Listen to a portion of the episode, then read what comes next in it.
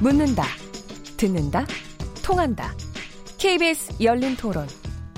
듣고 계신 청취자 여러분, 감사드립니다. 들으면서 답답한 부분은 없으신가요? 궁금한 점은요? 그렇다면 함께 토론에 참여하시죠. 유료 문자 9730을 이용하시면 됩니다.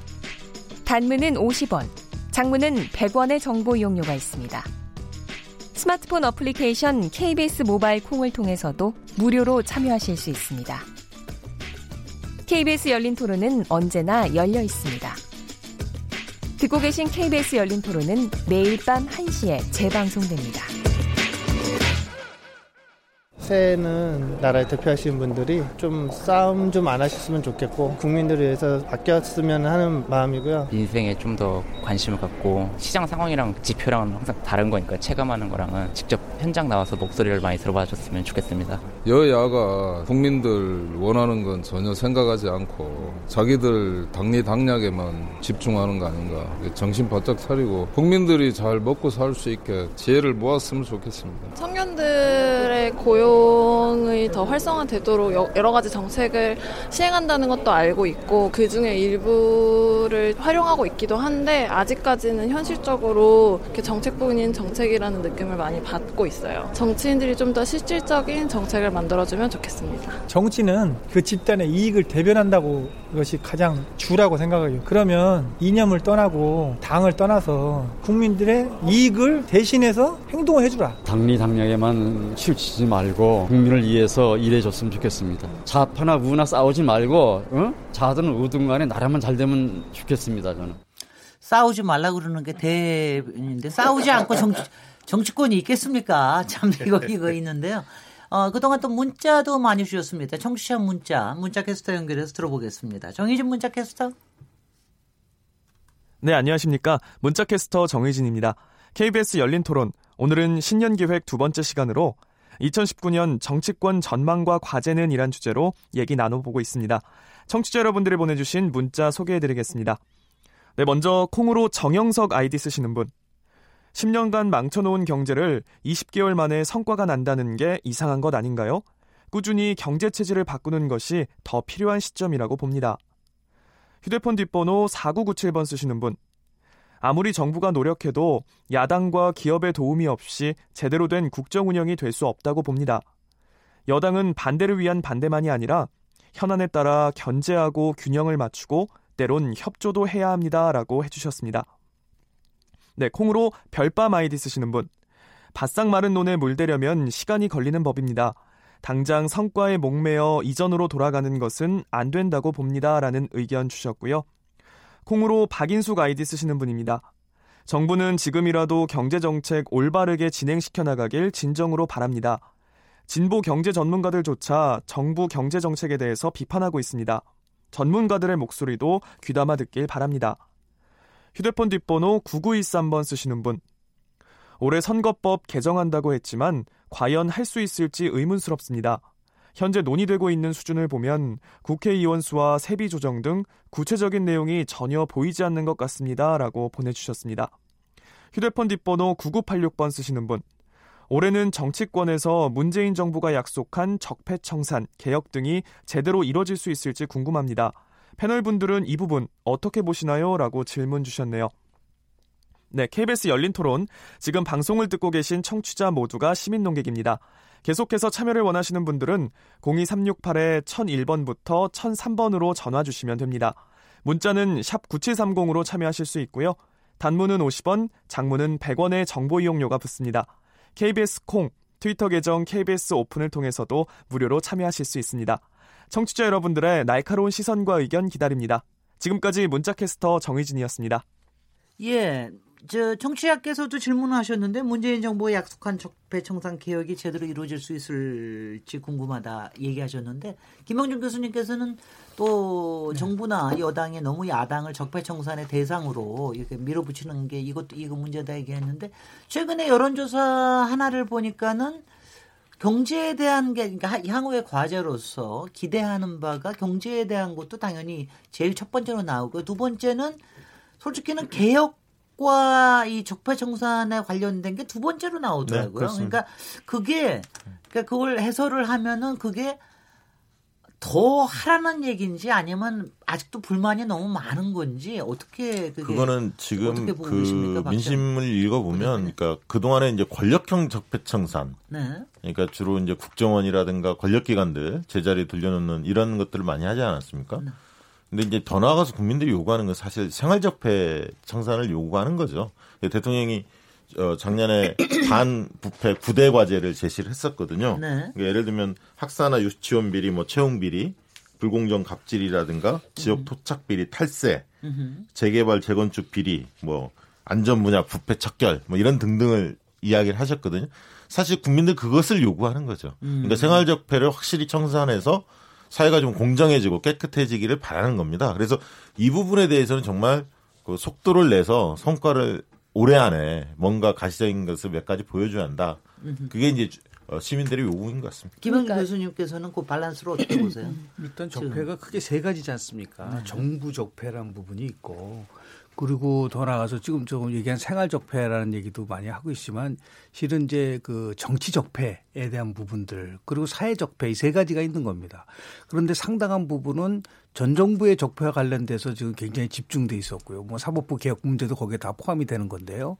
그러고 나서 이제 우리가 얘기하는 그 부패라든지 등등은 이제 지금 얘기하는 이제 생활 적폐라고 볼 수가 있는데요. 국민들이 요구하는 거는 정치가 제대로 되지 않고 나서 새로운 뭐 나라를 만 나라다운 나라 만들어질 수가 없습니다. 그러니까 정치 적폐는 그건 여당이 잘못한 부분들도 있고 야당이 다 같이 있는 거예요. 그런데 자신들은 예를 들어서 정치의 주체고 상대가 저체 예를 들어 대상이다라고 가져가면은 안 되는 부분들. 그러려면 어떻게 되냐면 합의를 통해서 갈 수밖에 없잖아요. 이, 이 부분 속에서는 특히. 그래서 지금 가장 국민들이 화가 나는 부분들은 뭐냐면 정권이 바뀌었는데 과거와 달, 정치가 달라진 게 뭐냐라는 거예요.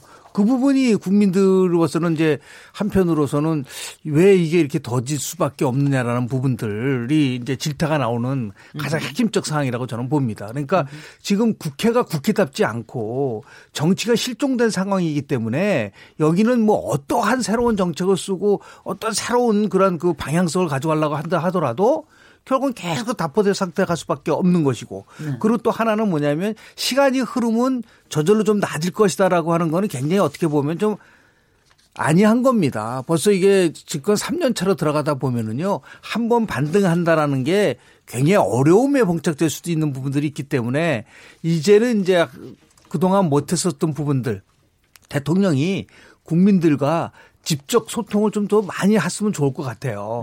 그 왜 설득을 하고 설명을 하고 이해를 구해줘야 되는데 지금 나는 제일 그 좀 의아하게 생각하는 게 문재인 대통령이 해외에 있는 언론과는 수없이 많은 인터뷰를 합니다. 저도 저도 그건 좀 근데 그. 이상해. 근데 대한민국에서는 왜 한 번도 인터뷰를 네네. 안 하는지 그그 부분을. 상세하게 본인의 정말 고뇌에 대한 얘기들을 어떤 때는 보수 어, 언론이랑도 한번더 하고 어떤 때는 진보 언론이랑도 하고 이래야 되는데 그런 게 거의 없다. 그러니까 오바마 대통령이요. 한 달에 1.7회씩 인터 저걸 했습니다. 간담회를 했어요. 그런 면에서 봤을 때 이 올해는 네. 다른 거는 몰라도 직접 소통과 언론과의 관계 이런 걸 좀 통해서 국민들에게 좀. 본 좋은 거 좋겠다는 생각이 듭니다. 네네. 진수 의원님. 네, 저도 마찬가지로 국민이 원했었던 원하고 있는 적폐 청산은 꼭 우리가 예전에 이렇게 사정이라는 말로 표현할 수 있었던 정치권 적폐, 부패 적폐 이거에만 너무 치중을 하지 않았나. 그래서 생활 적폐나 사회 적폐 해소에도 마찬가지 관심과 방점을 찍었어야 되는데 여전히 안전 문제, 온갖 그 뭐 기차가 탈선하고 화재가 여러 가지 종류의 사건 사고가 막 발생하는 이런 것들은 하나도 달라진 게 없지 않느냐 하는 데서 좀 불만이 있는 것 같고요. 이 그 정치적인 적폐 청산만 해도 그러면 과거 정권이 했었던 안 좋았던 관행, 지금 민주당이 야당일 때 지적했었던 그 문제점들은 이 민주당 정권을 안 해야 되잖아요. 그런데 낙하산 인사 오히려 박정부 때보다 더 하면 더 했지 덜 하지 않고요. 뭐 회전문 인사라든지 뭐 이런 거 보면서 그 좀 시니컬하게 얘기하는 사람들은 지난 정부하고 달라진 거 없네. 나라다운 나라 만들겠다고 했는데 달라진 거 없네. 뭐 이런 얘기. 그다음에 이제 소통과 협치하겠다고 했는데 뭐 되는 게 없잖아요. 그 소통 면에서 지금 김영준 교수 말씀하셨듯이 저는 문재인 대통령이 그 연중 기자회견 한 두 번, 청와대에서 신년 기자회견 한 거 한 두 번 이외에 육성으로 뭔가 정책이나 정치하고 관련된 이야기를 직접 하시는 걸 들어본 적이 없어요. 외신과하고의 기자회견을 기사로 간접적으로 듣는 것 이외에. 그 다음에 국무회의 때나 그 수석 보좌관 회의에서 A4 용지 들고 읽으면서 뭔가 메시지를 발표하는 것 이외에 육성을 들어본 적이 없어서 어 이게 지난 정부하고 달라진 게 뭐냐? 달라질 거를 다 기대하잖아 국민들은. 그리고 지난 정부에서 그 있었던 나빴던 일들은 다 좀 안 했으면 좋겠는데 부분적으로 다 되는 건 되는 거고 고용 세습 하죠. 낙하산 인사 계속 내려보내죠. 달라진 게 없다 이런 얘기가 나오는데 저는 그 과거 정적들에 대한 어, 적폐만 청산할 게 아니고요. 네. 이런 모든 부분들을 네. 골고루 그 청산을 해야 이게 제대로 된 적폐 청산으로 알겠습니다. 평가를 받을 수 있을 거다 이렇게 생각을 합니다. 예, 강기정 의원님. 네. 네, 뭐 생활 적폐 그러니까 이 가스 터지고 땅 꺼짐 되고 철도 과거 오래된 이제 우리 도시가 건설된 지가 오래되니까 이런 애수, 이런 부분에 대한 전면적 재설계를 하는 SOC 투자를 해야 한다는 거에 전적으로 공감합니다. 그동안 그냥 겉으로 드러난 도로 깔고 어 저 겉모양새 고치는데 주로 했다면 이제 우리 정부가 올해 예산을 이제 정말로 진지하게 짤 수 있다고 봅니다. 올해 예산을 짜 들어갈 때 이런 생활적폐와 관련된 또 국민의 안전과 관련된 데에 대한 대대적 투자가 반드시 있어줘야 될 것 같고요. 두 번째로는 이제 조금 전에 이제 자꾸 진수 의원님이 고용세습 낙하산 막 계속 박근혜 정부 했던 걸 계속 한다 그러는데 그렇게 단정 지으면 좀 안 될 것 같고요.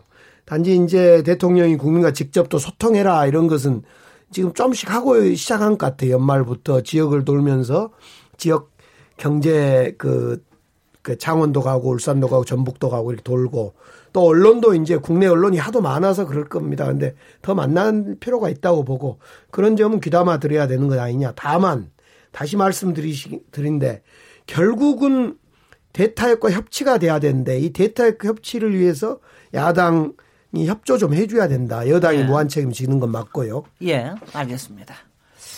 아, 저는 오늘 조금 이제 현실 정치권에서 약간 떨어지신 분들이 좀 이제 나오셔서 조금 이렇게 좀 크게 좀 짚어주실 거라고 이제 이런 걸 굉장히 많이 기대했는데 역시 현장으로 딱 들어가시니까 아 역시 비판적인 시각들 이런 것들이 아주 굉장히 날카롭게 나오는 걸 느낍니다. 이제 여야 정치권 얘기로 좀 넘어가 보겠습니다. 어저께 저 문재인 대통령만 신년사 발표한 것이 아니라 각 당들 모두 신년사를 발표하고 그랬는데요. 이번에 신년사 발표한 다섯 개 당의 신년사와 더불어서 어떤 게 화두가 되고 있는지 혹시 박시영 부 대표님 좀 정리해 주실 수 있나요? 예, 민주당 네. 이해찬 당대표는 뭐 그 세 가지 키워드를 얘기하신 것 같아요. 경제 평화 새로운 100년 이렇게 네. 얘기했는데요. 그러니까 이제 민생 안정, 경제 활력에 집중하겠다 이야기하시면서 어, 평화 체제를 안착시키는데도 노력을 하겠고 이번 올해가 임시정부 100주년 아닙니까? 그러니까 네. 새로운 100년을 제대로 그 설계하는데 민주당이 역할을 하겠다. 그러면서 민생 연석 회의를 주일에 개최해서 현장 최고위원회를 개최하겠다 이런 얘기를 하고 특히 이제 민생 문제를 풀려면 사회적 대타협이 고리가 될 거다. 네. 그래서 광정 일자리 뭐 카풀 문제 이런 등등에 있어서 어쨌든 대립과 갈등이 있는데 이 문제를 어, 뭔가 조정해내지 않고서는 민생이 한 발짝도 진적 어, 진전할 수 없다, 전전할 수 없다 이렇게 보는 것 같아요. 한국당은 반면에 어, 김병준 비대위원장께서 제시한 것은 대안을 제시하는 정당으로 탈바꿈하겠다. 네. 비판만 하는 게 아니라 그러면 한국당이 가지고 있는 대안은 뭐야? 국민들이 이렇게 많이 묻는다는 거죠. 거기에 에, 답을 할 수 있는 어, 정당으로 거듭나겠다. 그리고 인적 쇄신 이건 멈출 수 없는 과제다. 계속 가겠다. 이렇게 이야기를 했고요. 그 다음에 이제 어쨌든 한국당은 전당대회를 또 앞두고 있기 때문에 어 그리고 또 보수의 통합 또는 몸 몸집 불리기 이 국면이 있기 때문에 어쨌든 어 대안 있는 정당 그리고 어 인적 쇄신을 통해서 뭔가 거듭나는 정당 이쪽으로 한국당은 좀 어, focusing 하는 것 같습니다. 다른 정당들은 그닥 비중 있게 안 나와서. 아니 다른 정당들은 또 다른 분들이 말씀하시지 않을까 아니 근데. 그, 그 세 개 정당에 대해서는 정당 저 연동형 비례대표제에 대한 아, 얘기를 예, 강하게 강조하지. 않으죠? 예, 당연히 강조하죠. 아 당연히 강조하고 근데 음. 요번에 보니까는 자유한국당과 더불어민주당은 어 전혀 선거제도 개혁에 대해서는 이런 방구가 없는 것 같은데 의지가 없, 없는 거죠. 전혀 얘기를 어- 의지가 없는 것 어, 같은데 있다라고 보여지지는 않고요. 네네. 사실 현실적으로 보면 어, 선거구제 개편이 쉽지는 않을 것 같습니다. 예. 예. 를 들면 국민들 네. 정서 자체가 이번에 네. 뭐 여론조사 많이 쏟아져 나왔지만 연동형 비례대표제 관련 비례제 관련해서는 호감도 꽤 있습니다. 어느 정도 공감대가 있는데 의원들 정수를 늘리는 거에 대해서 굉장히 거부감을 가지고 있고요, 국민들이. 음. 그리고 또 대통령제를 여전히 굉장히 선호합니다. 이원 집정부제나 내각제보다는 여러 가지를 봤을 때 실제로 이제 자유한국당은 그 이 문제에 대해서 굉장히 거부감을 가지고 있고 음. 민주당도 그렇게 내키지 않은 느낌이거든요. 그렇게 봤을 때 선거구제 개편이 쉽지 않을 거다. 저는 아니 그렇게 보고 있습니다. 의원님 제가 네네. 사실은 이제 어제 이걸 보면서 네. 야, 그러니까 저기 더불어민주당은요. 네. 앞에 뭐 저기 경제와 북한 남북한 관계는 그건 뭐 항상 하는 얘기고 보니까 내년 총선에 대- 관, 관- 관련된 것만 관심이 있는 것 같아 보이고요. 네. 그다음에 자유한국당도 마찬가지로 어, 그 대한 정당으로서 얘기하는 건 선거 의식한다는 게 굉장히 아니, 큰것 저- 같이 보이고 정당의 목표가 선거 아, 승리니까. 그리고 나머지 3당도 연동형 비례대표. 그러니까 다들 제가 보기에는 모든 사람들이 총선에 다 가 있더라, 정당은. 네. 이렇게 저는, 저는 봤습니다. 뭐 왜냐하면. 총선이 이제 1년 앞으로 다가와 일 있다 년, 보니까 네, 네. 다들 거기에 이제 엄청 온 당력을 이제 집중할 수밖에 없고요. 그 연동형 비례대표제는 아마 소수 세 야당은 당의 존립 과 직결된 문제이기 때문에 거기에 그냥 그 온통 집중을 하고 있는데 제가 봐도 솔직히 말씀드리면 현실적으로 쉽지 않고요. 더 솔직히 말씀드리면 거의 불가능해 보입니다. 심상정 위원장이 애는 쓰고 계시지만 왜냐하면 제1당인 집권 여당부터가 겉으로는 뭐 이를 동조하는 척 하지만 속내는 부정적인 거고요. 그 속내가 드러난 게 민주연구원이 시뮬레이션을 해보니까 민주당 이 제도 도입하면 제3당으로 전락 한다면 이렇게 나오니까 민주당 그거 받아들이기 쉽지 않고요. 한국당은 그냥 아주 솔직하고 정직하게 좀 반대 의사를 표하고 있기 때문에 이런 현실에서는 이게 게임의 룰을 정하는 건데 다수결로 정할 수도 없는 노릇이고 다수결로 한다 해도 원내 1당, 2당이 저렇게 부정적인데 이건 될 수가 아, 없어 그 보입니다. 그리고 이제 국민들은 연동형 비례대표제가 가지는 기본 취지, 즉 그 득표수하고 그 의석수가 비례해야 된다는 기본 취지에는 뭐 적극 동감은 하시지만 그걸 위해서 국회 전체 의석을 늘려야 된다든가 혹은 비례대표 의석이 늘어나는 거에 대해서는 국민들이 결코 그 동의하기가 힘듭니다. 특히 비례의석 늘리는 것도요. 비례의석은 국민들이 직접 뽑는 게 아니라 정당이 뽑는 거잖아요. 네. 그러면 안 된다. 그러니까 정당에 대한 불신이 있기 때문에 더더욱 국민들이 그거에 대해서는 방식에 대해서는 저는 동의하지 않는다고 생각을 합니다. 이제 특히 집권당이 유념해야 될 부분은 뭐냐면 이유에 어떻든 간에 지금 연동형 비례대표제에 대해서 제일 큰 문제는 뭐냐면 국민들이 그 제도를 모른다는 거예요. 우리 KBS가 여론조사를 했는, 했으니까 정확하게 나오잖아요. 내용은 잘 모르는 것 같은데 비례성을 맞추는 것에 대해서는 다 찬성을 합니다.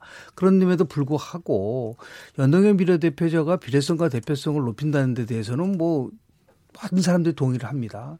그런데 지금 문제는 뭐냐면 문재인 대통령이 시정일간 이러한 연동형 비례대표제 특히 권역별 연동형 비례대표제에 대해서 강력한 그 의사를 표시했단 말이에요. 그리고 그 집권당에 있는 원내대표한테도 그 부분에 대해서 전향적으로 검토하라고 지시를 한 거기 때문에 이것을 그냥 무조건 다 안 된다라고 얘기한다는 거는 이 당청 간에 있어서의 상당한 불협화음이 올 수밖에 없는 부분들도 있고 그러면 이렇게 나오는 겁니다.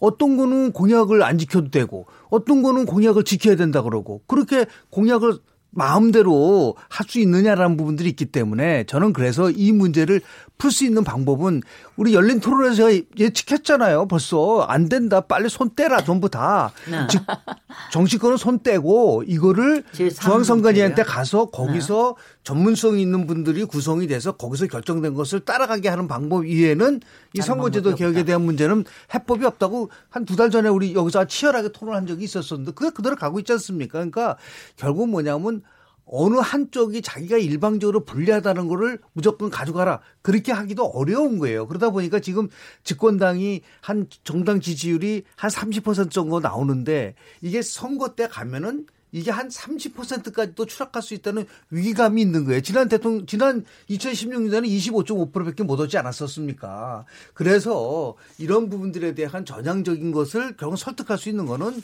다시 한번 이 선거제도와 관련돼서 대통령하고 각 정당 대표들이 모여서 거기서 저는 결심을 좀 하면 좋을 것 같아요. 자, 이거 빨리 이제 손 떼고 정치 이 우리 독립적인 헌법 기관 중앙선거 관리위원회 선거제도 국민공감 선거제도 개혁위원회를 만들어서 거기서 이 문제를 풀면은 나온 해결책에 대해서는 따라간다라고 하는 그런 방법 이외에는 저는 굉장히 어려울 거라고 봅니다. 제가 생각하는 해법이 또 하나가 있는데 뭐냐면 이거를 다음 총선에서 적용할 게 아니고요. 다다음 총선. 그러니까 다다음 총선이면 어느 당이 어떻게 유리할지 불리할지 계산이 좀 힘든 다다음 총선에 적용할 제도를 만든다 이러면 오히려 좀 합의를 이뤄내기가 쉽지 않을까. 굉장히 정치인답지 않습니다. 예. 결국 이제 지금 김원준 교수님 얘기하시는 걸 저희가 정치 재구성 토론이나 또 뭐 관련된 토론에서 제가 여러 번 얘기를 했는데 맞습니다. 맞습니다. 노동도 안 하시더군요. 근데 미동도 없으시더군요. 결국 거꾸로 얘기하면 그거 이외에는 방법이 결국 없어요. 이제 네네 강기정 의원님. 네. 새해가 돌아왔는데 이제 우리 정부와 정당 민주당이 지지율이 이제 많이 떨어지면서 과연 이대로 개혁의 동력이 살아날까 또 당은 또 제대로 갈까 또 당이 이합 집산하지 않을까 이런 이제 그 한편에서는 우려가 많이 생긴 게 사실입니다. 그래서 이제 우리 여당인 민주당은 어떻든 지금 이 정부를 대- 민주당 정부로 만들어내지 않으면 안 되고 대타협의 주체도 청와대가 아니라 민주당이란 거 분명한 거고 저도 뭐 개인적으로 그런 소신을 가지고 있으니까요. 그래서 이 우리 민주당이 이제 그동안 말과 행동에서 점수를 많이 까먹었어요. 최근에 우리 이해찬 당대표의 실수도 있고 또 김정호 의원 행동도 그렇고 또 청와대 직원의 음주 사건도 그렇고 이 말과 행동을 조심하면서 어떻게 우리 민주당 정부를 만들기 위한 대타협을 이뤄갈 거냐. 이것이 우리의 가장 중요한 고민인 것 같아요. 그리고 여당이 이제 그렇다면 야당은 사실은 좀 야당답게 어떤 정책과 대안을 좀 내놔야 될 것 같아요. 도대체 야당은 뭘 하자고 한지를 모르겠어요. 어떤 뭐 정책이면 정책, 이념이면 이념, 남북이 평화 분위기로 가고 있는데도 여전히 북한 때리기만 하고 있고 경제 정책도 지금 이미 가불관계, 중소기업, 대기업 또 뭐 여러 가지 혁신 성장론을 제시하고 있는데 무조건 안 된다고만 하고 있지 어디로 가자고 한 건지도 없고 그래서 야당이 보수의 재탄생을 하시든지 어떤 정체성을 분명히 보여주는 일을 해야만 될 것 같아요. 그런 점에서 저는 여당과 야당 특히 1, 2당이 그런 신년의 변화가 있지 않고서는 올해 내에도 계속 싸움질만 하고 아까 저 청취자들이 말씀하셨던 것처럼 싸우지 말아라 일 좀 해라 민생 이건 지겹도록 하는 내토리가 아닙니까? 예, 예. 네. 박시영 그 대통령 관련해서 얘기가 나왔으니까 좀 몇 가지만 말씀드리면 아까 이제 김영준 교수님이 공약 얘기를 하셨는데 실제로 우리 저희도 이제 조사를 해봅니다. 네. 그러니까 어, 대통령의 공약은 반드시 지켜야 하는 거냐? 국민들 과연 어떻게 볼까? 조사를 해보면요. 흥미로운 조사 결과가 나오는데 대개 10명 중에 한 7명 정도는 공약이라 할지라도 현실에 안 맞으면 수정해라. 이게 우리 국민들의 다수의 의견입니다. 그렇죠. 그러니까 공약이면 무조건 지켜야 한다. 이게 한 10명 중에 한 3명 정도입니다. 그 얘기는 어, 공약을 만들 때 어, 치열한 어떤 논의와 정확하게 고, 고민을 해서 풍부하게 준비돼서 나오지 않는 경우도 있으니까 국민들이 그게 아니고 현실이 아니라고 생각하면 과감히 수정할 필요도 있다. 이게 이제 국민 다수의 생각이라는 거 말씀을 드리고요. 그래서 공약을 준수하려고 노력은 해야겠지만 이게 아니다고 판단할 때는 빠르게 판단하는 게 좋습니다. 예를 들면 최저임금 문제도 마찬가지였던 거죠. 그런 어떤 이유였다고 저는 보고요. 대통령 지지율 관련해서 아까 이제 김 교수님은 주로 이제 어, 많이 빠지고 있다는 측면을 말씀드렸는데 그건 현상적으로 맞습니다. 맞, 맞는데 역대 정권들을 집권 3년 차를 분석해 보면요. 김대중 정권 같은 경우에는 약 그 3년 차에 한 갤럽 조사를 보면 24% 포인트가 오르락 내리락 했습니다. 음흠. 어떨 때는 54%를 찍었다가 30%로 주저앉을 때도 있었고요. 박근혜 정부 관련해서도 약 한 10% 이상 포인트는 오르락 내리락 했습니다. 집권 3년 차에. 그러니까 지금 이제 어 적게 나오는 여론조사 결과는 뭐 40% 초중반 때도 나오고요. 많이 나오는 어 여론조사 결과는 또 50% 초중반까지 나오는데요. 어쨌든 저는 뭐 많이 떨어지면 30% 중반까지도 떨어질 수 있다고 예, 봅니다. 예. 또 심기일전에 잘하면 55% 60%까지도 갈 수도 있다고 봅니다. 예. 그게 집권 3년 차의 특징입니다. 그래서 네. 어, 어떻게 마음을 먹느냐가 중요한데 대통령에 대한 저희가 조사를 해보면 대통령에 대한 호감도, 개인적인 좋은 느낌, 이 호감도는 굉장히 높게 형성이 아, 돼 있어요. 신뢰도는 있죠. 그런데 이제 역량 이미지, 음. 역량 이미지가 과거에 비해서 많이 떨어졌다는 거죠. 그러니까 이제 호감도가 높다는 것은 역량 이미지를 보여줬을 때 그 호감도만큼의 지지도가 올라갈 수 있는 가능성, 기대치를 보여줄 수 있는 측면이라고 봅니다. 그래서 저는 어 진짜 그 굉장히 노력을 해서 경제 민생 부분에서 뭔가 좀 성과도 나오고 적폐청산에 대한 어떤 어, 성과가 나온다면 60% 도달할 수도 있다고 그렇게 보고 있습니다. 물론 잘못했을 때는 30% 중반대까지도 떨어질 수 있다. 그렇게 예, 보고 예. 있습니다. 여기까지 잠깐 토론 일단 마무리하고요. 저희 마지막에는 이제 다른 당들의 여러 가지 스케줄들이 있기 때문에 그 부분에 대해서 조금 얘기를 해보는 거로 했으면 좋겠습니다. 잠시 쉬었다가 다시 돌아오도록 하겠습니다. 지금 여러분께서는 KBS 열린 토론 시민 김진애와 함께하고 계십니다. 토론. 듣기만 하면 답답하시죠? 유료 문자 9730으로 문자 보내시면 토론에 참여하실 수 있습니다. 짧은 문자는 50원, 긴 문자는 100원의 정보 이용료가 있습니다. 스마트폰 어플리케이션 모바일 콩을 통해서도 무료로 참여하실 수 있습니다. KBS 열린 토론은 당신을 향해 언제나 열려 있습니다. 네, KBS 열린 토론 오늘 어, 2019년 정치권의 전망에 대해서 얘기를 해보고 있습니다. 강기정 전 더불어민주당 의원님, 저- 전 진수희 전 바른정당 최고위원님, 김영준 명지대 교수님, 박시영 윈지코리아 부대표님 네 분과 함께 하고 있는데요. 그동안 또 문자들 많이 보내주셨습니다. 우리 몇 개 문자 소개해드리도록 하겠습니다. 정희진 문자 캐스터, 네, 안녕하십니까. 문자캐스터 정의진입니다. 청취자 여러분들의 참여가 이어지고 있는데요. 몇 개 소개해 드리도록 하겠습니다. 네, 먼저 휴대폰 뒷번호 1290번 쓰시는 분. 문재인 정부는 이제 적폐청산이라는 단어를 쓰기보다는 미래에 대한 희망을 이야기하며 사회적 갈등을 끝내야 합니다. 전 정권을 지지하는 국민을 싸잡아 적폐 세력으로 규정하는 한 이 정권의 성공은 어려울 거라고 봅니다. 휴대폰 뒷번호 2729번 쓰시는 분. 최근 청와대에서 논란이 되는 것들을 보고 있자니 청와대가 절반으로 작아져야 한다는 생각이 듭니다. 휴대폰 뒷번호 2617번 쓰시는 분입니다. 중소기업이 쓰러지고 있습니다. 이상 경제를 시험대에 올리지 말아야 합니다. 국회의원들 국민소환제 도입을 적극 추진합니다. 휴대폰 뒷번호 7595번 쓰시는 분. 적폐청산은 정치인과 사법부부터 먼저 해야 국민들이 인정할 거라고 봅니다. 네, 콩으로 신건일 아이디 쓰시는 분. 여권은 일처리 의지가 없어 보입니다. 더불어민주당은 야권의 사소한 잘못까지도 비난을 하고 야당 탓을 하는데 여당으로서 좀 너그러워져야 한다고 봅니다. 라고 해주셨네요. 휴대폰 뒷번호 1632번 쓰시는 분. 현 정부는 박근혜 이명박 정부의 몰락으로 작년 지자체 선거에서 압도적인 승리를 거뒀지만 내년 총선에는 반대 입장이 될 확률이 높아 보입니다. 김정은 위원장 만나는 것보다 현 서민 경제를 살펴보기 바랍니다라는 의견 주셨습니다. 휴대폰 뒷번호 2934번 쓰시는 분. 문재인 정부는 지금이라도 초심으로 돌아가야 한다고 봅니다. 지금의 행태는 전 정권의 행태를 답습하고 있는 듯해 촛불을 지지한 사람으로서 답답합니다. 청와대도 더불어민주당도 각성이 필요해 보입니다. 휴대폰 뒷번호 6787번 쓰시는 분. 야당이 반대만을 위한 반대로 일관하는 것은 우리 정치에서는 언제나 반복되어 왔던 부분입니다. 이런 점을 극복하기 위해서는 대통령과 여당이 야당을 적폐의 대상으로만 규정하지 말고 대화의 상대로 인정하고 포용해야 합니다. 그렇지 않고서는 여야의 발전적인 대화는 요원할 수밖에 없습니다. 라고 보내주셨네요. 네, KBS 열린 토론. 지금 방송을 듣고 계신 청취자 모두가 시민 농객입니다. 계속해서 청취자 여러분들의 날카로운 시선과 의견 기다리겠습니다. 지금까지 문자캐스터 정의진이었습니다. 네, KBS 열린 토론 여러 문자들 주셔서 감사합니다.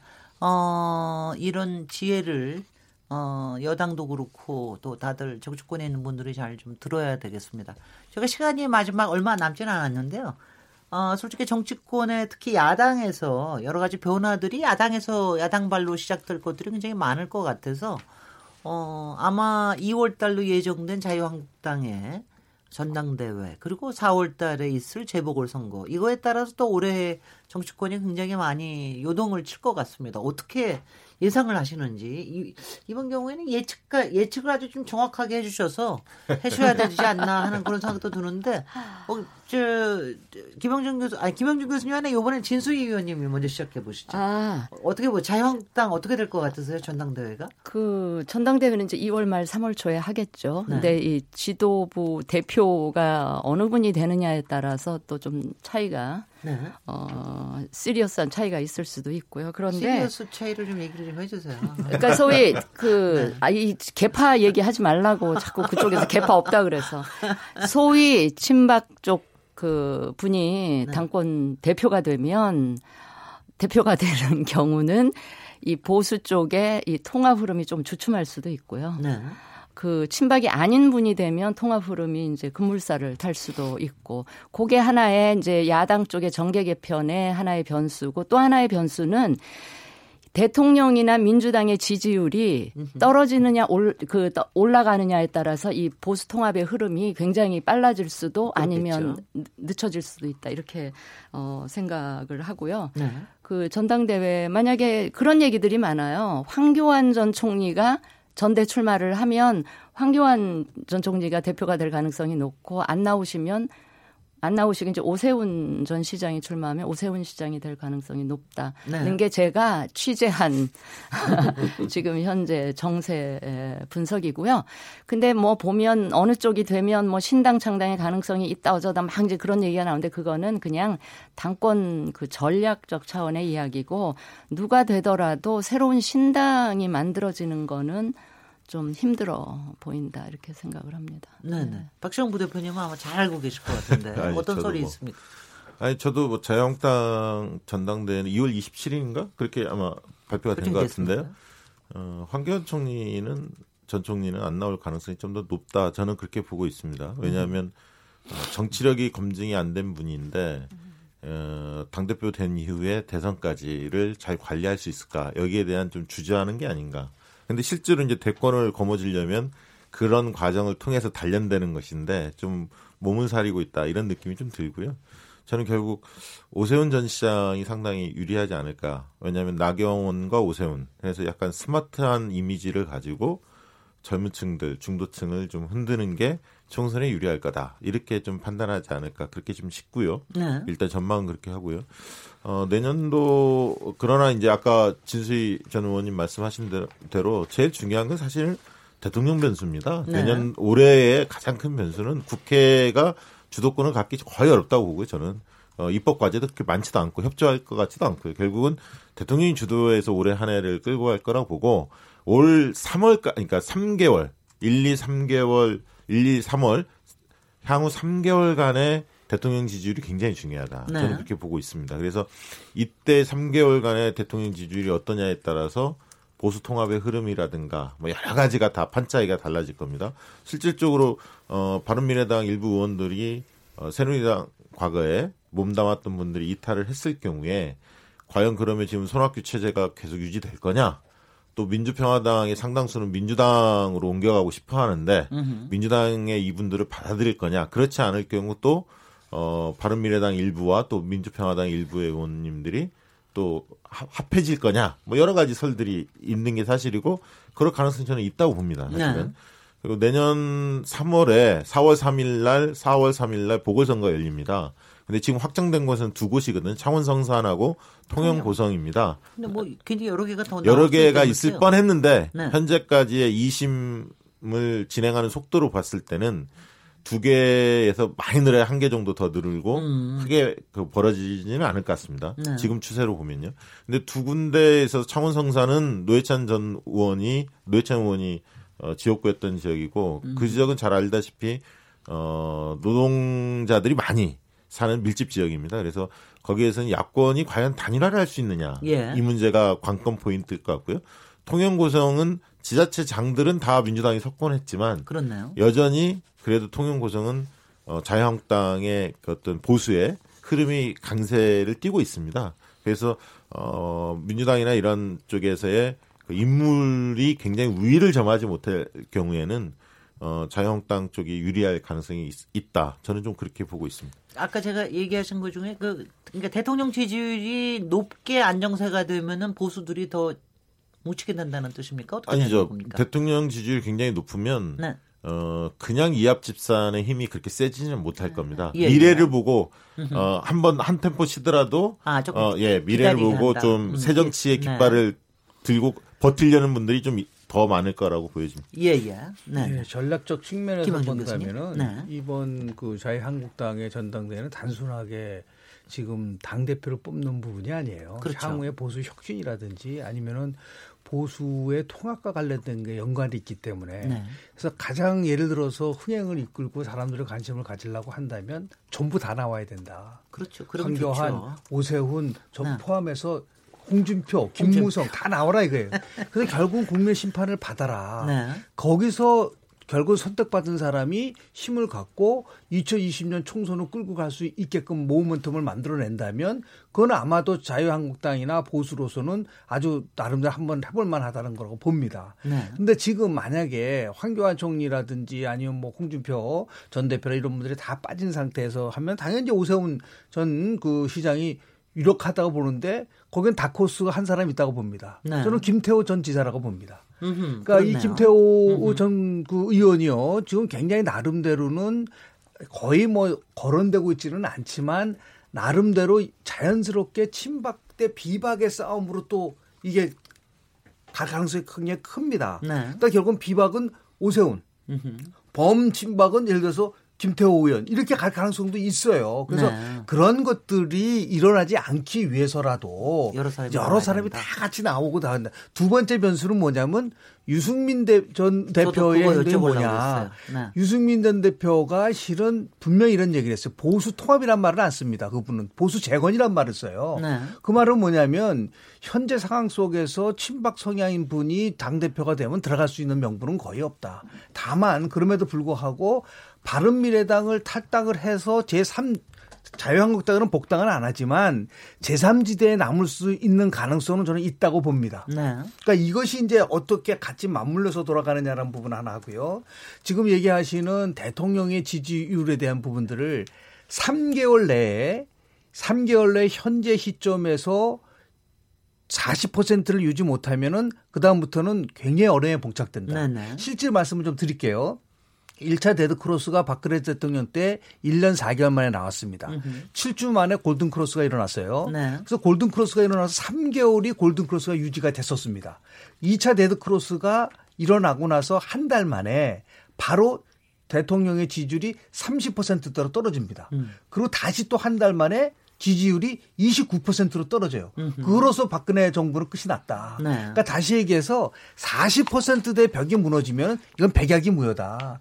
그런 의미에서 봤을 때 이건 굉장히 중대한 시점인 거예요. 그러니까 모든 역량을 다 집중을 해서 대통령의 지지도를 유지하지 못한다고 한다면 내년 올해 4월 3일이죠. 네. 그때 한 3개월 남지 않았습니까? 이때 정말 대통령 지지도가 30% 떨어진다 하면은 그거는 뭐 야당이 굉장히 유리할 수밖에 없는 그런 네. 상황인 부분이 있고요. 네. 이게 같이 맞물려 돌아가는데 한번 좀 더좀 지켜봐야 될 부분이 있지 않을까 생각을 합니다. 네, 네.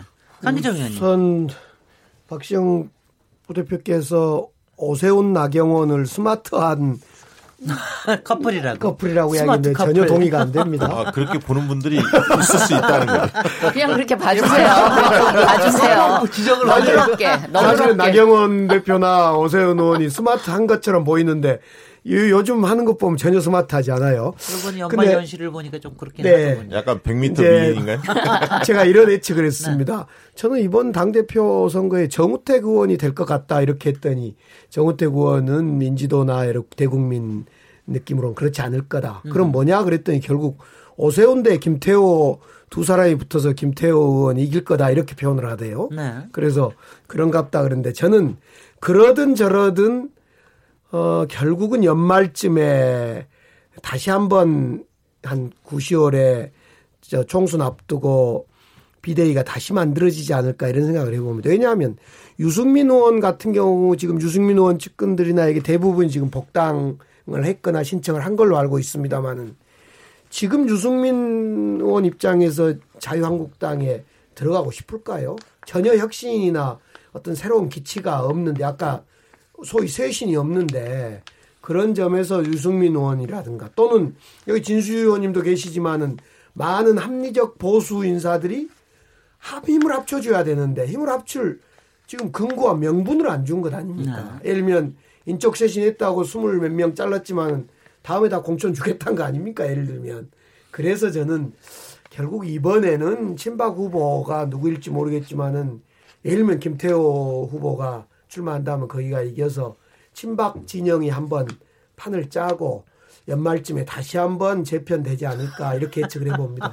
그때 진수현님 아유, 그때 같이. 합류하시면 될 것 같아요. 근데요, 그 보수가 통합할 수 있는 명분이나 계기는 네. 꼭 한국당에서만 나온다고 보지는 않아요. 아까 제가 말씀을 드렸듯이 대통령 지지율이 정말 막 의미 있는 수준으로 떨어지거나 이러면 설사 한국당 쪽에서 그런 명분이 약하다 하더라도 바깥에서 보수 진영의 분들이 합해라 합해라 너네들 합해서 다음 총선에서 이 문정부 견제할 수 있는 힘을 가져야 돼. 이렇게 압박이 세게 들어오면 그 안 합칠 그게 그러니까, 명분이 되는 거죠. 저는 그게. 의원님 그래서 이번 2월 전당대회는 그냥 친박끼리 하시고 어떤 계기가 됐을 때 다시 한번 있지 않을까 그 이렇게 민주당이 바라는 바 같아요.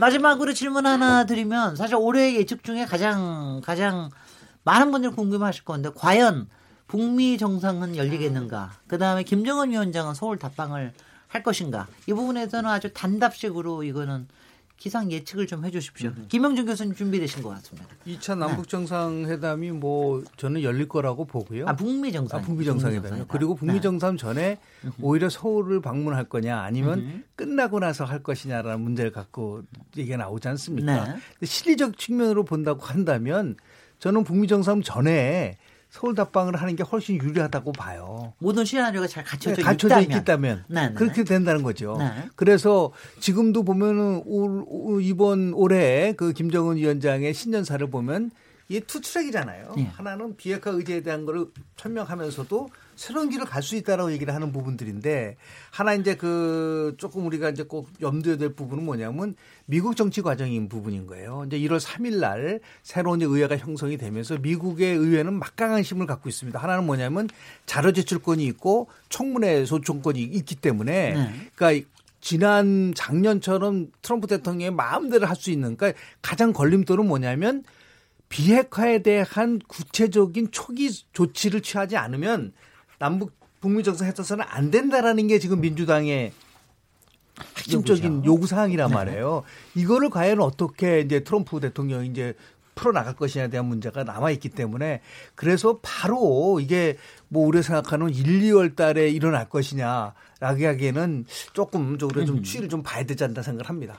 저는 남북 진수 의원님. 3차 남북 정상회담 이퀄 이제 김정은 답방이고요. 네. 그거하고 북미 대화가 연동돼 있다고 봐요. 네. 그래서 북미 대화가 이제 날짜까지 결정이 되고 제재 완화가 최소한이라도 된다는 게 가시화되면 그때 저는 김정은 위원장도 답방하고 3차 남북 정상회담이 이루어질 거로. 그러니까 같이 되면 둘이 같이? 되고요. 사차가 사차인가요? 되죠. 정확히도 얘기하면 아, 그러네요. 평양이 네. 3차였으니까. 네. 그 양쪽 정상회담이 같이 되면 같이 되고 안 되면 둘 다 안 되고 뭐 이렇게 가지 않을까 싶습니다. 그 겨- 경제 제재 완화 제재 완화 중에서는 그 요번에 김정은 위원장이 언급한 금강산하고 금강산과 근데 저는 개성공단. 그 부분 부분에 되게 이상하다고 생각을 했는데요. 그 부분은 우리 남쪽에서 그 제재를 한 거거든요. 그렇죠. 그러면 결자 해지 차원에서 우리가 뭐 조건 없이 제재 그 해제한다 이렇게 얘기할 수 있어도 그거는 김정은 위원장이 할 얘기는 아니고 아니, 그러니까 우리가 제재를. 해제한다고 해도 그 물자가 왔다 갔다 하는 거기 때문에 또 유엔 그 제재의 저촉 여부랑 다 관계가 있는 거기 때문에 네. 우리가 해제한다 그래도 또 그렇게 알겠습니다. 쉽게 이루어지지 않을 수도 있습니다. 저는 박시영 부대표님. 예, 저는 일단 신년사를 보면 좀 놀랐어요. 사실 많은 분들이 놀랬겠지만 이제 처음에 이제 파격적이었잖아요. 좀 모습 자체가 네. 기존에 볼 수 없었던 어떤 장소, 옷차림 뭐 등등 좀 안정감을 좀 줬고요.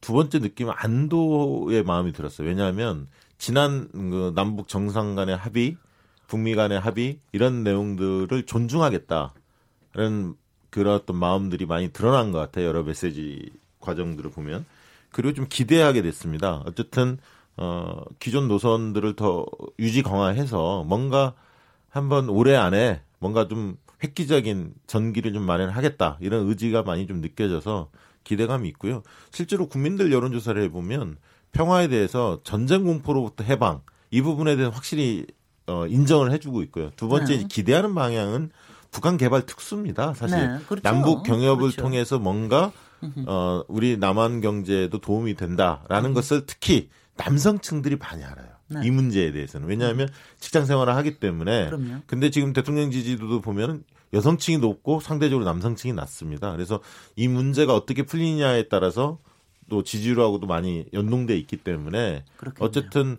저는 아까 진수희 전 의원님 생각하고 거의 동일합니다. 그러니까 같이 연동돼 있고 북미 정상회담하고 남북 정상회담이 연동돼 있고 뭔가 의제가 좀 논의가 되고 가닥이 잡힐 때 어, 음. 방문하지 않을까. 그리고 저는 2월 달 안에는 뭔가 좀 그림이 나오지? 않을까 그렇게 조심스럽게 어허, 전망합니다. 차이가 있네요. 강기정 의원님은?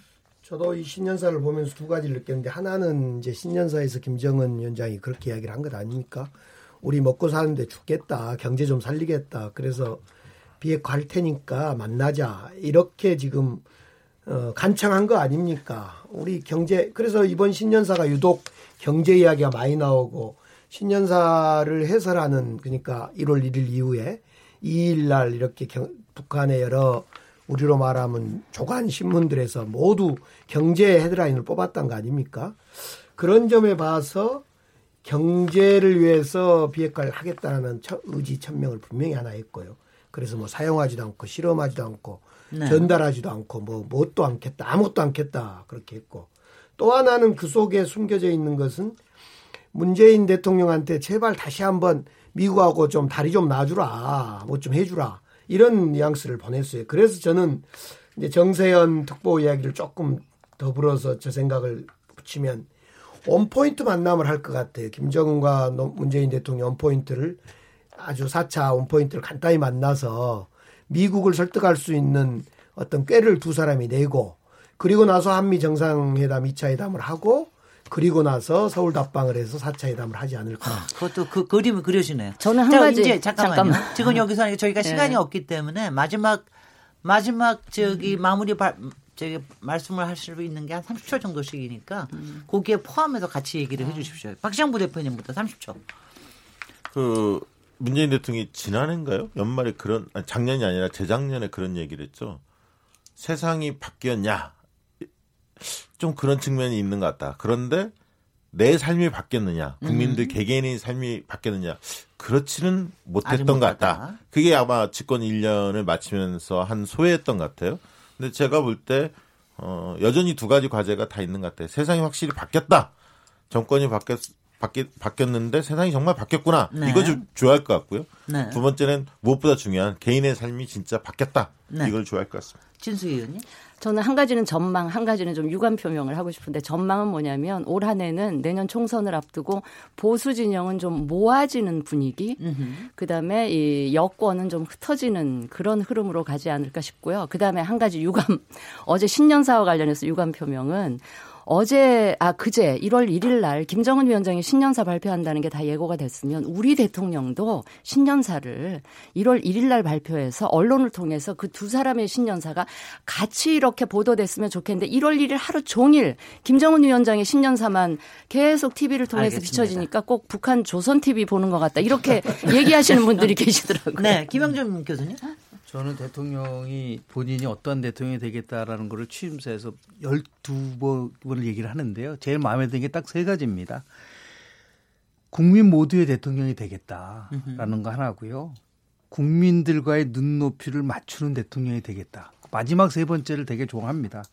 군림하고 통치하는 것이 아니라 대화하고 소통하는 대통령이 되겠다는 얘기를 했거든요. 네. 그러니까 요 세 가지만 만약에 지켜진다고 한다면 네, 이거는 알겠습니다. 정부만의 문제가 아니라 나라 전체가 새로운 기운을 받아서 새롭게 변화될 수 있는 계기가 마련될 수 있지 않을까 생각을 합니다. 강기정님 10초. 묘하게 문재인 대통령이나 김정은 위원장이나 모두 경제 이야기를 핵심하도록 글쎄 뽑았어요. 그걸 보면서 한반도의 신경제 지도가 그려지겠다 이런 생각을 해봅니다. 예, 바로 그대로 됐으면 좋겠다는 생각도 지금 마지막으로 듭니다. 어저께 오늘 정치 토론이었는데 결국은 경제로 끝나네요. 오늘 토론에 참석해 주신 강기정 전 위원님, 진수희 전 위원님, 기병준 명지대 교수님, 박시영 윈지 코리아 부대표님 감사드리고요. 저는 내일 7시 20분에 다시 또 찾아오겠습니다. 감사합니다. 감사합니다.